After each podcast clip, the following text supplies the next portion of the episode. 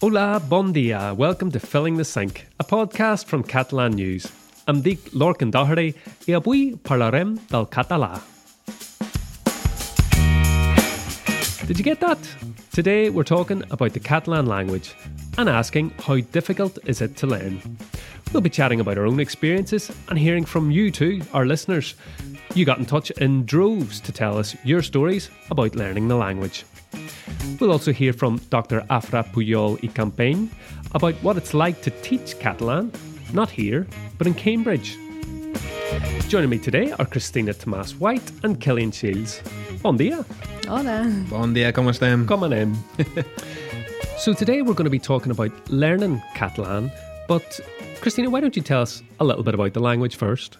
Uh, well, it's a Romance language that's spoken by around nine million people, uh, although eleven million can understand it. So Romance language, so it's related from Latin, to... From yeah, Latin. Yeah, derived so, from Latin. So similar to Italian, yeah, French, French, Spanish, Spanish Portuguese, and Galician. So on. Galician, yeah. Um, it's spoken in Catalonia, as well as parts of Valencia, the Balearic Islands, Andorra, parts of Aragon that border with Catalonia, as well as parts of France, like Perpignan in the south, um, as well as the city of Alghero on the island of Sardinia.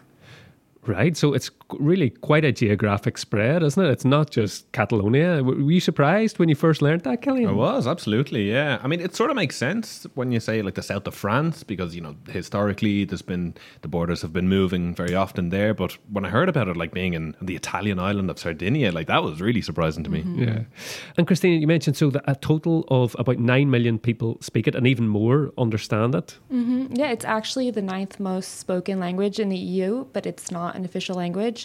So there are more speakers of Catalan than several other official languages like Bulgarian, Danish or Slovak. Hmm. And Killian, you were looking at a survey from two thousand eighteen. It had some kind of interesting stats just about how much the language is used. Yeah, exactly. Um, so this is a survey that's done every five years. The first one was done in two thousand three. Uh, it shows that currently in Catalonia, nearly ninety-five percent of people can understand it. Uh, it's over six million adults and a bit over eighty percent can speak it and eighty-five percent can read it. And there's a big difference between different age groups as well.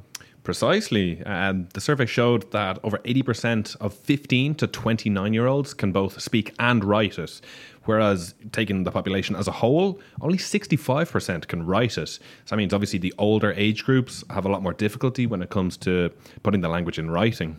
Uh, yeah, no, that's that's uh, mainly because a lot of the older people weren't taught it at school. So, like, for example, my father and my uncles, even though they are Catalan um, and they speak Catalan, and, like, it's their language. So I've seen the most abhorrent spelling mistakes sometimes because they've never been taught it. Because it, was, it, it wasn't taught in schools yeah. during the Franco regime, obviously. Yeah. And what about you then, Christine? You grew up learning English, Spanish, Catalan, yeah, anymore? Yeah, though, I mean, I spoke English first and I remember being like three or four and not understanding what people were saying. And then all of a sudden I just understood everything. It just clicked. Well, how good is it to Sorry, learn? It's not usually that easy for How good for, to, to learn when you're yeah, that age, you know, just yeah. suddenly it all clicks. Uh, hasn't yeah. been the same for us, has it, Killian? Far from it. Sorry. Um, what about you learning Catalan? How's it been? Is um, it difficult? Is it difficult? The big question. It was certainly more difficult than I imagined it would be before I moved to Barcelona. So I moved already having studied Spanish in both school and in university in Ireland, as well as having lived in Madrid for a little while. So I just kind of assumed very arrogantly, ah, yeah, you know, I'll pick it up so easily without even trying. Yeah, no problem. Uh, and I've certainly found that that is, it's been a lot more difficult than what I imagined it would be. Yeah, yeah, yeah. I think the thing that struck me uh, was that, in a way, it was the first time when I started to hear it, it was so foreign. Well, I mean, it's a foreign language, what do you expect? But, I mean, there's plenty of languages I don't speak, and I kind of have an idea of what they sound like. You know, I imagine I have an idea of what Russian sounds like, or I don't speak French, but, you know, I, I kind of, I know what it sounds like. But with Catalan, it was kind of, it was brand new. Do you know what I mean? I was like, whoa, whoa, it sounds, you, you know, it sounds quite different from, from, although it's related to Italian and Spanish and, and, and French and things like that. To me, it sounds quite different as well. And, you know, once you start to get your ear around it a bit and start to, you know, you start to pick things out. But at the start, it was very much like, oh, This is this is this sounds new. This sounds different. Yeah, this was absolutely key for me. I think like it took so long for me to get my ear tuned to the language.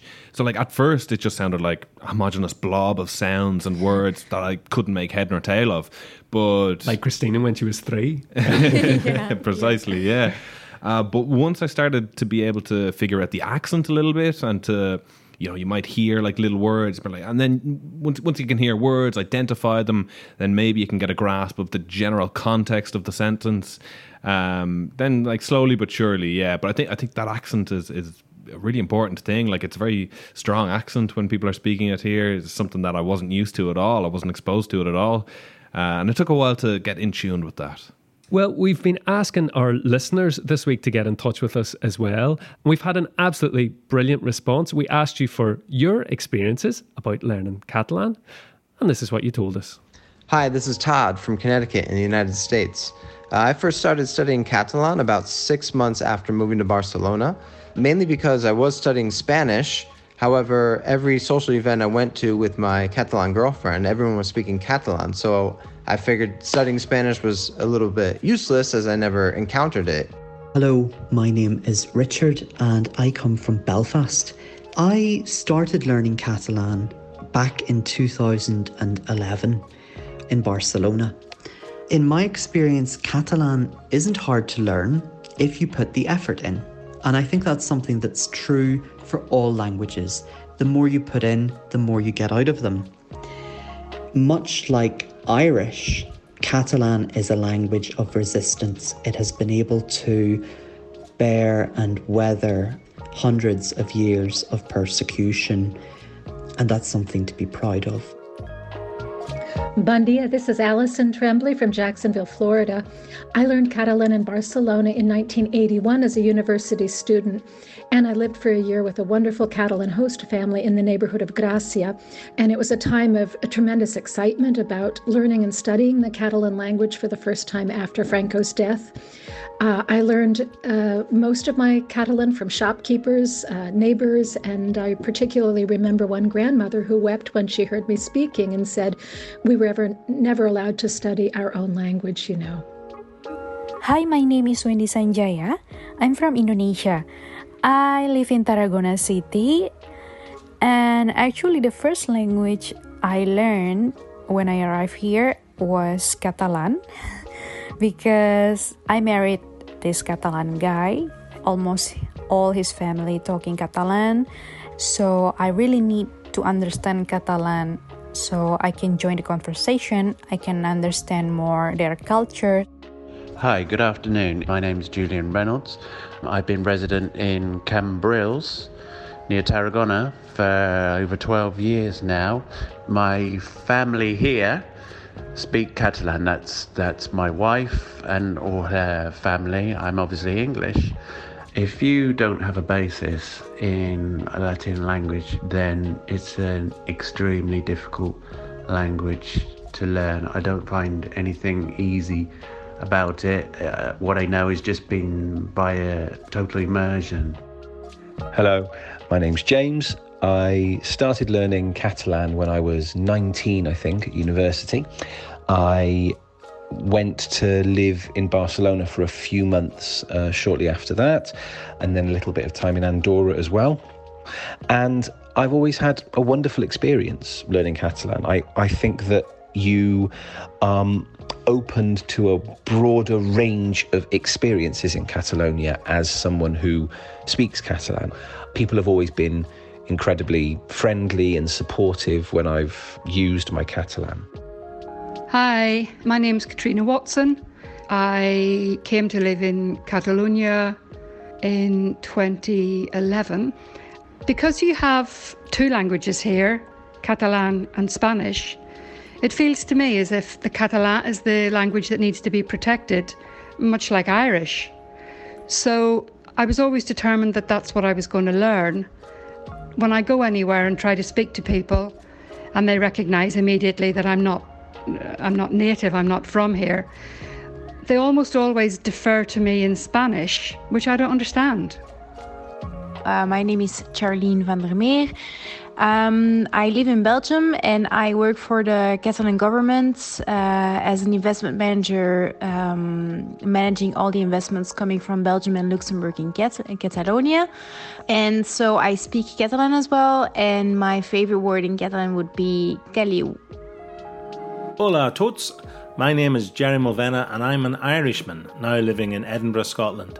Three years ago I started to learn Catalan. This followed my first trip to Catalonia in July twenty eighteen, when I just fell in love with the country and its people. A couple of years ago, I organised a summer course for beginners learning Catalan here in Edinburgh with a friend who is a Catalan teacher. We filled our class of ten students very quickly at short notice. Since this good foundation, every week I maintain my Catalan by meeting my friend Pep. He drinks coffee, I drink tea, and we speak in Catalan. Adeu! Many, many thanks, moltíssimas gracias to everyone who got in touch to tell us their story. We were actually blown away by the response, so thanks to everyone. And sorry if we didn't include yours, there were just so many. We heard Charlene there say her favourite word in Catalan is caliu. What does caliu mean, Christina? It's a new one for me. Yeah, well, um, caliu, it means, literally it means embers, but it can also mean warmth. So if you go to a place where people are very friendly, you can say, ya caliu. Okay, so like there's there's warmth here. There's yeah. like you get a good feeling, good vibes. No? Yeah. We asked people to send us their favourite words and phrases in Catalan, so we'll be hearing some of those later on as well. Now, most people who got in touch with us have learned Catalan here in Catalonia, as you would expect. Well, we mentioned earlier that it's also spoken in Valencia and places like that, but there are also learners around the world, as Killian has been finding out this week, chatting to Doctor Afra Pujol i Campeny. Catalan is taught in over one hundred fifty universities around the world. In fact, some of the most prestigious and internationally recognisable universities across the globe have courses available to learn the language of Catalonia, including Harvard and U C Berkeley in the United States and Cambridge University in England. I caught up with Doctor Afra Pujol i Campeny, who until recently was a Catalan lecturer at Cambridge, who has a PhD in Catalan historical linguistics, to hear her experiences of teaching the language abroad and the challenges that that brings. Catalan has a set of little particles that can substitute different elements in the sentence that are present in other Romance languages, but particularly in Catalan can combine in a million different ways. And even for native speakers, that is a challenge. I believe they're called pronoms febles, or weak pronouns in English. But how about an example of this? Okay, so if we want to say, John will give apples to Julia at home, we can substitute apples and at home by little particles. So a sentence that would start as, and John li donarà pomes a la Julia a casa, would end up being, and John ni donará a la Julia. Many of Afra's students also study Spanish or French. Does it help to know or to learn other languages when learning Catalan? Speaking languages that are directly in contact with Catalan in the Romance linguistic continuum does mean that you already have grammatical structures, so building blocks, so that gives you an advantage. If you speak French, it will give you a massive advantage in terms of vocabulary. If you speak Spanish, it will probably help you in terms of verbal morphology. With other major European and global languages also available to learn, why do students pick up Catalan? Well, Afra says there are four main reasons. So firstly, you have those students that have been on holiday in the Catalan-speaking territories, and actually they, they perceived that there was something amiss. You know, they thought they were going to Spain and that they were going to be able to use their Spanish, and then they are like, oh God, what's going on? Then we have people that literally want to escape from literature papers. They just want to learn a language and they think, hey, I'm quite good at Spanish, I'm quite good at French, this is going to be a piece of cake. Then we have those that had already decided ahead of time that they wanted to do their year abroad, be it in Valencia, be it in Mallorca, be it in Barcelona. And they kind of know that if they do Catalan, their possibilities of finding something cool to do during their year abroad are better. And then we find those that belong to national minorities within the U K. They, they have a sensibility towards minoritized languages. They need not be native speakers of the minoritized language of their territory, but they do have, you know, they have an interest for what's going on elsewhere and for languages that are still alive. And with a new language comes a whole new culture to discover for the students, something Afra very much enjoyed sharing in class. For me, it felt like I was giving the keys of my culture to people who were just opening the door and discovering a whole new world. And I particularly remember the first class I used to give, and I used to use this PowerPoint slide um, with different images of very Catalan things. And it was things that would baffle them, like, uh, I don't know, a porro, or, you know, you show them a tió, the shooting log, or the Cagané, and, and they get very lost. And, you know, the atmosphere sometimes gets a bit awkward because, you know, there is a picture of a man going number two in the middle of, of the screen, and they don't know where to look because they, you know, they're like, what's going on?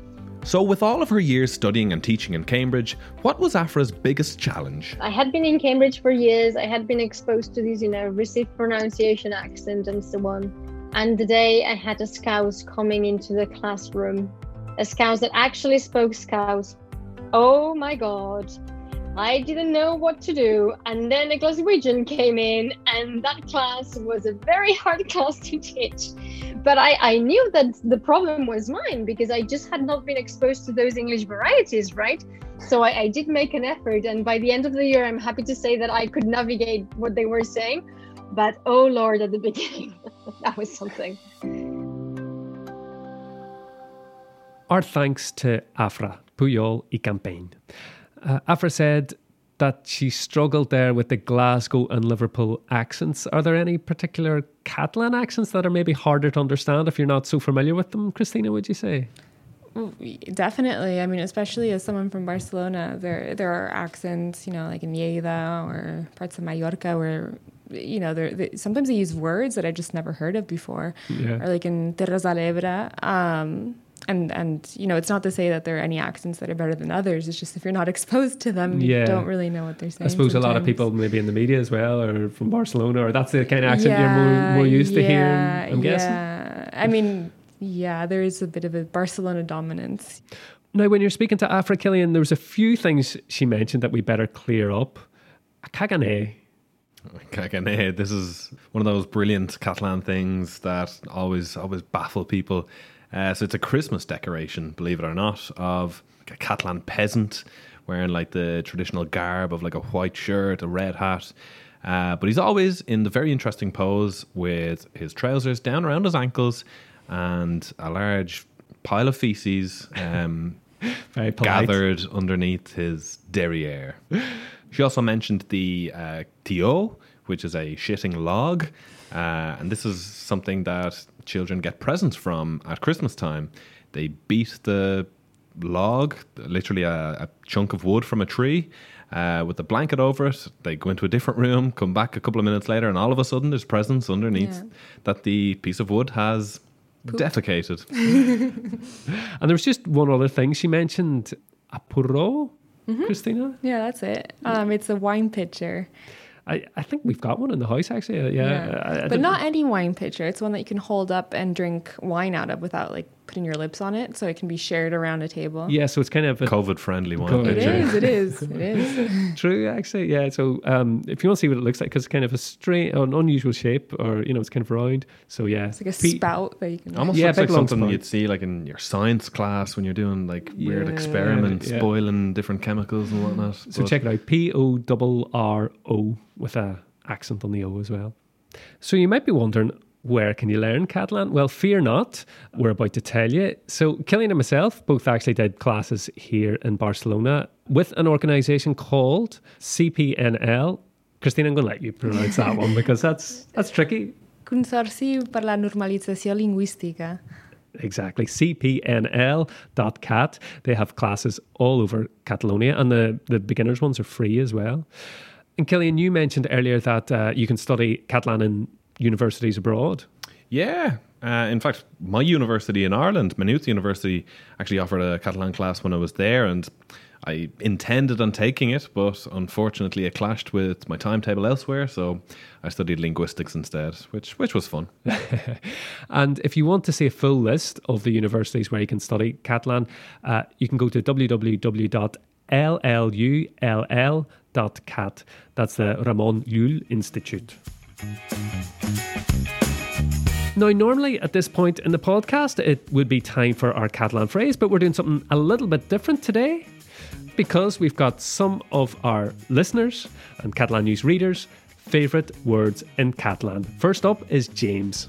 My favourite word in Catalan is probably arrel, you know, and the words related to it like arrelat, arrelar. I could have chosen a more obvious one like xiuxiueig, but for me it's arrel. What does that mean then, Christina? Um, arrel means root. Arrelat means rooted, though you can also use it to say that someone, like they usually use it for foreigners to say that, you know, they have ties to, uh, like, to a place, you know. Okay. Um, xiuxiueig. Xiuxiueig. Can you guess what that means? Whispering. Yep, uh, indeed. That's a really nice one, actually, but that's not his favourite. Nope. Okay, next up is Wendy, who returns to a theme that we've already mentioned in the podcast. Many Catalan words or expressions, I don't know why, but they related into, sorry, poo or shit, merda, caca de la vaca, cul y merda. And my favorite Catalan word is somietruitas. Fantastic. Where to begin? I think, uh, Killian, you know what these mean. You wanna... yeah, the resident poo expert here. Yeah. um, so merda would just mean literally shit, like when you're very frustrated at something. Caca de la vaca, uh, the poo of the cow. And culi merda. Uh, this requires a bit more of an explanation. It's like cool is behind, as in as in a person's ass. Merda, the, the poo. So these two things are very close, obviously. So you could describe two friends who are very close as culi merda. So they go everywhere together. They're inseparable. That's brilliant. Uh, sumia truita is, uh, well, it comes from sumia, which means uh, dreams, and truitas, which means omelets. So literally it would be like omelet dreamer, but actually it means daydreamer. That's great. Okay, next up is Todd. As for why my favorite word is autobusus, I'm not sure. It's just a fun word. It's, uh, it sounds funny to me, and uh, I'm really enjoying hearing it and saying it. One that I know what it means, buses. It's brilliant. Hello, my name is Ali, and I'm from Pakistan. And my favorite word from Catalan language is amdishis. Amdishis. It's a nice sound. It just means... Uh, will you lend me something? Yeah. Or... Here's Katrina, who's a teacher. One of the first words I really enjoyed was the word entrimaliat, because it was something I had to use quite frequently uh, when I was describing when I was describing my pupils. Were the pupils being well behaved? No, they were being a bit naughty. Okay, here's Julian. Favourite word is saltimbanqui, which is like refers to sort of acrobat, circus, acrobatics. Just a funny word, saltimbanqui.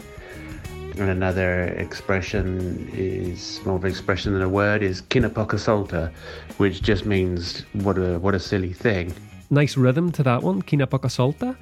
Here's Allison. My favorite word in Catalan, l'hora baixa, dusk or twilight, and I named my eldest daughter Natalia Gracia after my favorite character in the beautiful novel La Plaza del Diamant. Oh, I love that. We also had an email from Cecilia from Denmark who said her favourite word was amistad, which, as you might have guessed, is friendship. I like that. I like amic as well. Friend, well, male friend, I suppose. Amiga, amic. Mm-hmm. And to round it off, here's a special phrase from Rebecca. I swear we didn't tell her to do this. Uh, my name is Rebecca. I'm from England. My favourite Catalan word is an old-fashioned rude one, so maybe not appropriate. My favourite phrase is mica en mica s'omple la pica. That means, of course, little by little, the sink fills up, where we get our name for this podcast, Filling the Sink.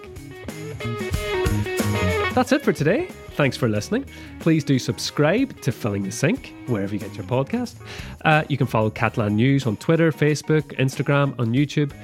Thanks so much to everyone who got in contact with us. It's been great hearing your experiences of learning Catalan. Thanks to you two as well, Killian and Christina. Thanks for having us. Moltes gracias. We'll be back again next Saturday with another podcast. Until then, from me, Lorcan Doherty, and all of us here at Catalan News, que vagi molt bé. Bye for now. Adeu.